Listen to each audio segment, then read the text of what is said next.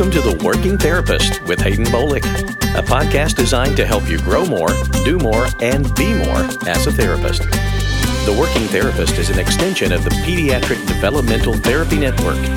We're glad you've joined us for today's podcast. So here's your host, Hayden Bolick. Welcome, everybody, to our podcast this week. I'm Hayden Bolick, owner of Pediatric Developmental Therapy, and today we have Kjirsti Myles, one of our team leads at PDT. She leads up the purple team. And Kjirsti, I know that you've been with us a couple other times, but will you introduce yourself again for anybody who is first time listening? Uh, my name is Kjirsti Myles. I'm a physical therapist over in the Southern Pines area. I help to oversee contract sites, including Sand Sandhill Children's Center in Southern Pines and Rockingham, the Children's Developmental Center in Raeford, and the Southern Pines office, including outreach visits, home visits in Moore and Richmond County primarily, and some in Hoke County. Very good. All right. That basically translates into you have a lot of therapists you're responsible for and a wide area responsible for them when they're there. right? Yes, and I take it very seriously as yes. far as you know how they how they run, how how efficient, um, and making sure everybody gets seen. Yep. Well, you do an excellent job. Y'all are rocking and rolling over there. Our um, sort of running joke with Kjirsti, and this is a very positive thing, is you run a tight ship. We like it. We like it. We like it. Yes, you heard that. Well, what we're talking about today is smart documentation for the working therapist. We have to document, that's a given, but and we're going to talk about that, but how to do it in a smart, effective way. So, let's get right on into it. First, we have to document, but let's define what documentation is. And that is evaluations, which of course plan of care, a progress note, communication of the caregiver, and then any other documentation like IEPs, IFSPs, or any documentation that would be required per our contract sites or insurance company or agency. Right, Kjirsti? Am I leaving something out? Mm-mm. No, I think you're, you're touching on all of them. Yep. And then so why do we document? What's our why why do we have to document? You and I live and breathe it, so we don't really, really think sometimes to slow down to think why we have to document, but basically why do we have to document? Well, I'll say one of the reasons. One of the reasons is government payers like Medicaid and insurance companies basically anybody who pays us they have to verify that we actually saw the child. When you document or saw the patient, when you document, that basically verifies that this service actually happened. So, you know, in our practice at Kjirsti, can you talk a little bit about that, about the fact that it's not if you document, it's just sort of ingrained in what we do. Well, when I'm sure everybody, when they enter PT, OT, um, speech graduate school, basically one of your first courses that you have to take, and they introduce you to your Practice Act and your ethical guidelines. It is brought up right then and there, your first semester on campus, that you are looking at your Practice Act, which states that you have to document for therapies provided. And in the Practice Act, it does talk about the timeliness of documentation, and PDT has their definition of timeliness when we're looking at when daily notes are documented and when evaluations are completed. And with daily notes being documented, our general guideline is that daily notes are completed daily, on a daily basis, because that gives the best picture of what happened in that session. And as far as evaluations go, we have a five day write up policy, not five business days, but five days.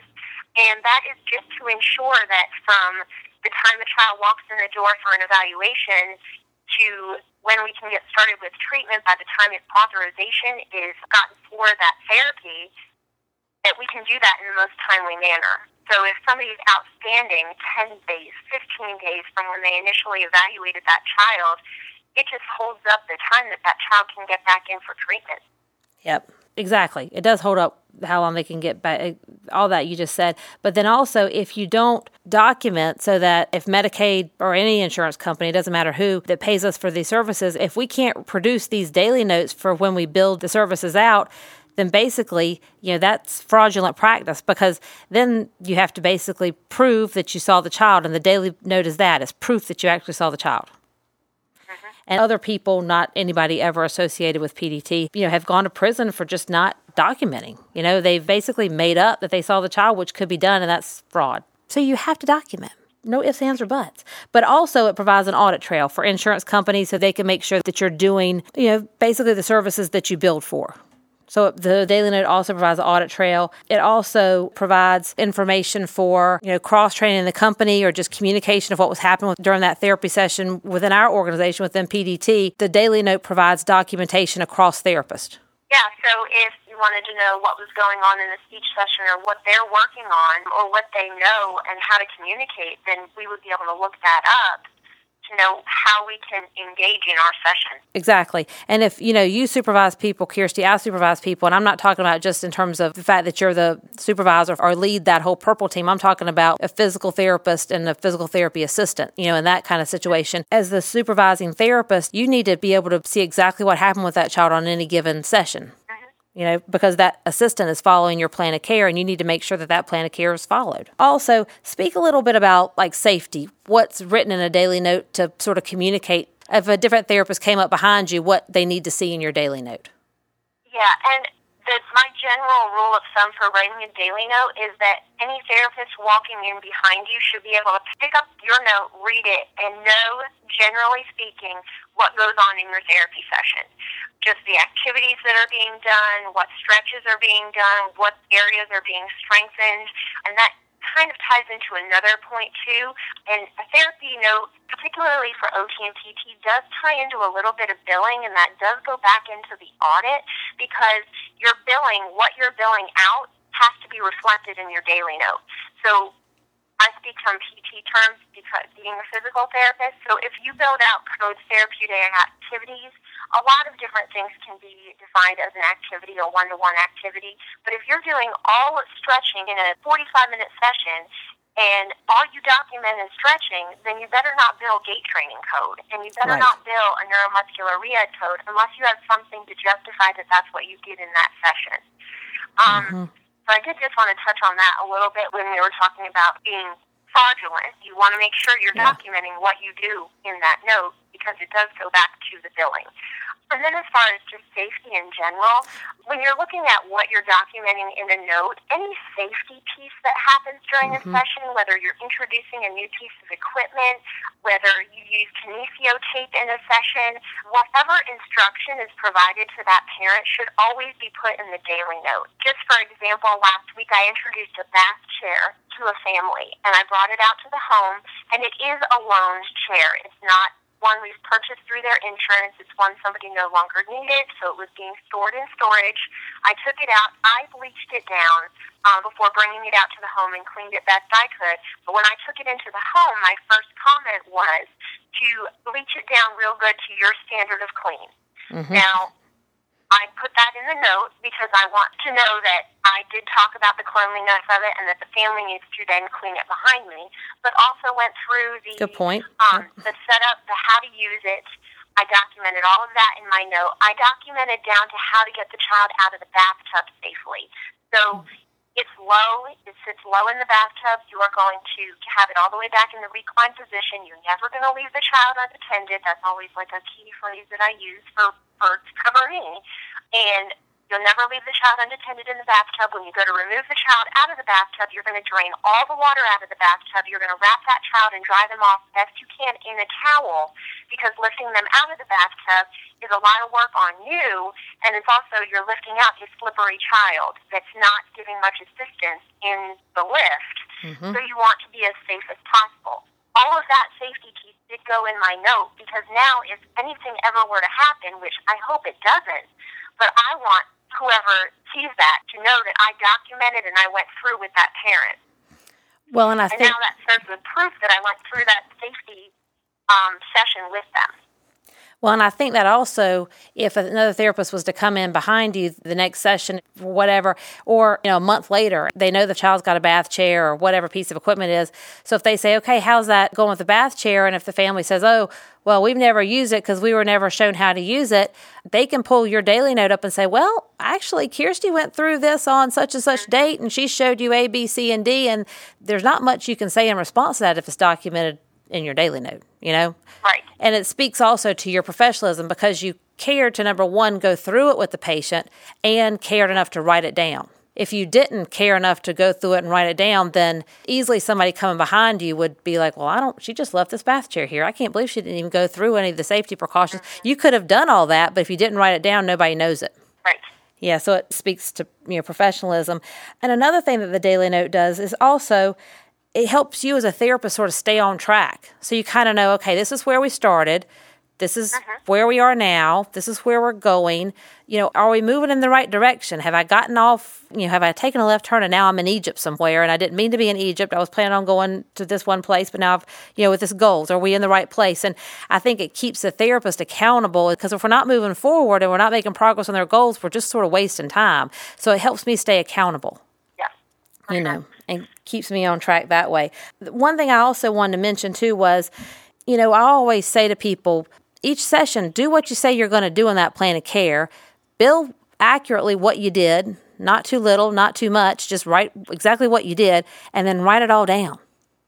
Mm-hmm. So that sort of also speaks to what you're saying about that fraudulent behavior. But you know, because if you just are accurately doing what you said you're going to do, then you bill it correctly and you write it all down. One story I was going to tell, speaking about professionalism and daily notes, was I was at a conference, a PT conference, a couple years ago. There was a couple of people there from this one agency. So I was talking to this lady and said, "Oh, I met your coworker. You know, she's super nice, and y'all sounds like y'all got a great program going. And it was another county away, somewhat near us, but not too close. Anyway, and the lady that I was talking to said, "Yeah, well, I'm glad you met so and so." I said, "She seems like she really knows about about some different couple different therapy issues." And she said, "Yeah, she's a great therapist, but you know her documentation, she is always behind." And I thought, "Oh." wow, that's not how I really want to be known as a professional. You know, I don't want somebody to say, oh, she's a great therapist, but man, her documentation is the pits. You know, because right then it just sort of kills you.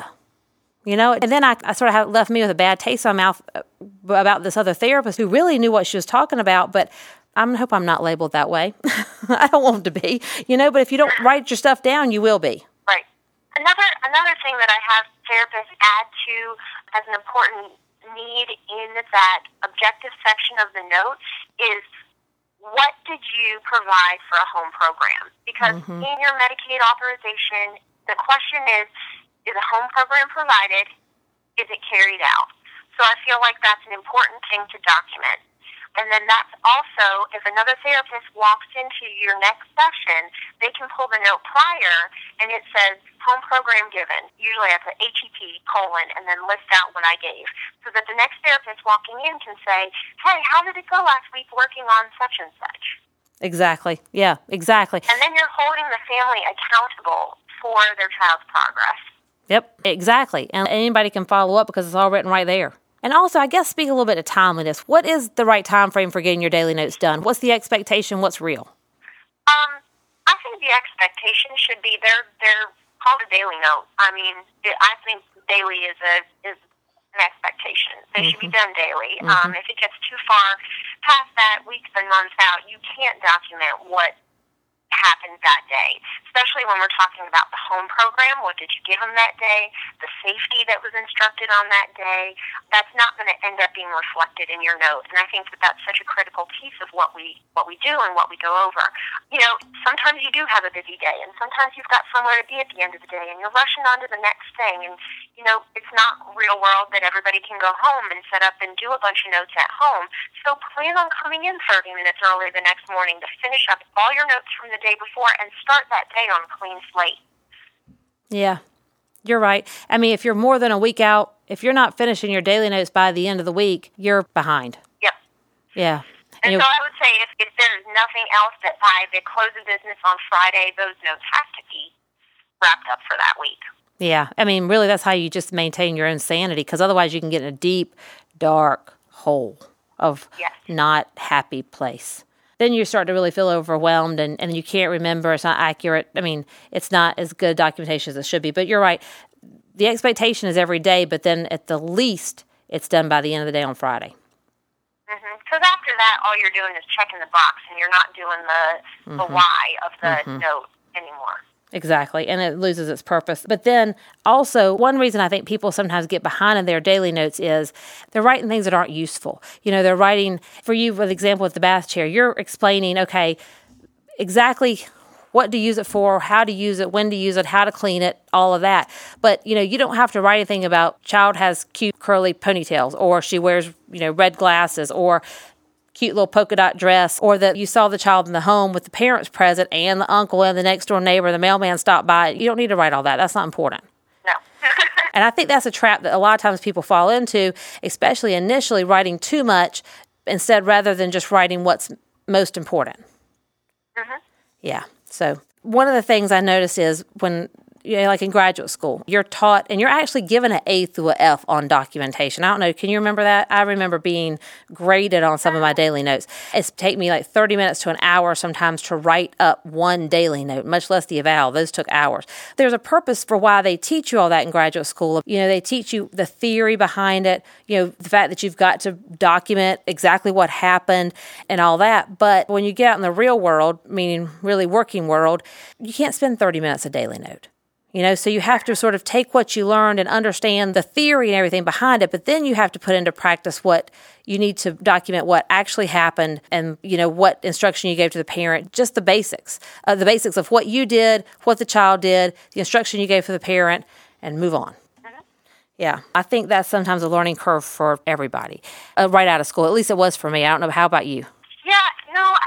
I think they do start off writing a lot, um, and it is a little bit of overkill. But you know, and that's part of what we do too in, in mentoring people is to help them cut back on what is necessary. And again, it goes back to this is what you billed. Your billing has to match what you're documenting as far as what you did. You know, really, really listing it out as okay. far as what items were done in, in and really it's that objective portion that takes so much time. People do spend a lot of time writing on the assessment portion of the note. Yep. Um, you know exactly how they perform something. You know, if your goal is to get to min assist and they're at max assist or they're dependent right now, put D and move on. Yeah, exactly. Yeah, right. And you don't have to write big long sentences. No, because that kind of also, you know, at PDT, we have 100% electronic medical records, and our patients' records are all electronic charts and electronic everything. So use the technology. Most of these EMR systems, or I think most of them, I think all of them basically have either pre populated phrases that are common to use, or we've actually loaded in goals, we've loaded in pre populated therapeutic specific interventions, or, or, you know, kind of our own little phrases. So you should use what's there. Now you can switch it around a little bit because you don't want your mm-hmm. daily notes to be cookie cutter. Again, they need to be a reflection of what really happened that day, but use what the technology, it's a computer, make it work for you. Yeah, and I think sometimes that's something people need to really make sure they're using the computer. Okay, so Kjirsti, help me out. If we want to recap this whole thing, number one, timeliness. Daily notes daily need to be done in a timely done manner. Daily. yes. Yeah. um, they're, they're to be done at the end of the business day. Worst case scenario, by the close of business on Friday. Yep. Two, you have to do it. Like they have to be done. They're not optional. Can't opt out of a daily note. You have to do it. Well, and that kind of goes to timeliness because they say it would have to be done by the end of the week. But you know, you can't opt out of them. They're not a if. It's not a. It's just a yes. You have to do it. It's not a maybe. Mm-hmm. Yep. Um, and it has to reflect what you did. Mm-hmm. So that's point number three. They have to be a reflection of what you did. They have to be functional. And then, do we leave anything out of those? I have also as an essential documentation that those evaluations have to be in no later than five days. And I personally think that's a long time to get an evaluation in because that's a whole other week mm-hmm. that a child goes untreated. No, you're right. I mean, I agree with you about that. And I think the eval needs to be in a lot sooner than five days, too. And we are going to have a whole other podcast on goals, plans of care, how to write good goals. So that's just like a little teaser for a future podcast. But in terms of timeliness of an eval, you're right. It needs to be really within 72 hours, don't you think? Mm-hmm. I do.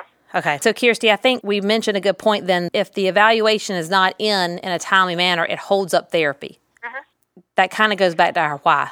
Definitely. And, and when you're looking at somebody who's getting a child that has a question about feeding, they're concerned about feeding, they're concerned about torticollis, head position, they're concerned about sensory issues, they're bringing them in because they need help. Mm-hmm. They need to know what to do with that child. And if we wait five days let's say they're avowed on a Monday and we don't turn it in until Friday, or even, I mean, we have five days, so they can turn it in Saturday, it, you know, at the end of the day on Monday. Well, now it's not until the next week that it gets submitted. They might not get in for another week. it holds up that child getting help.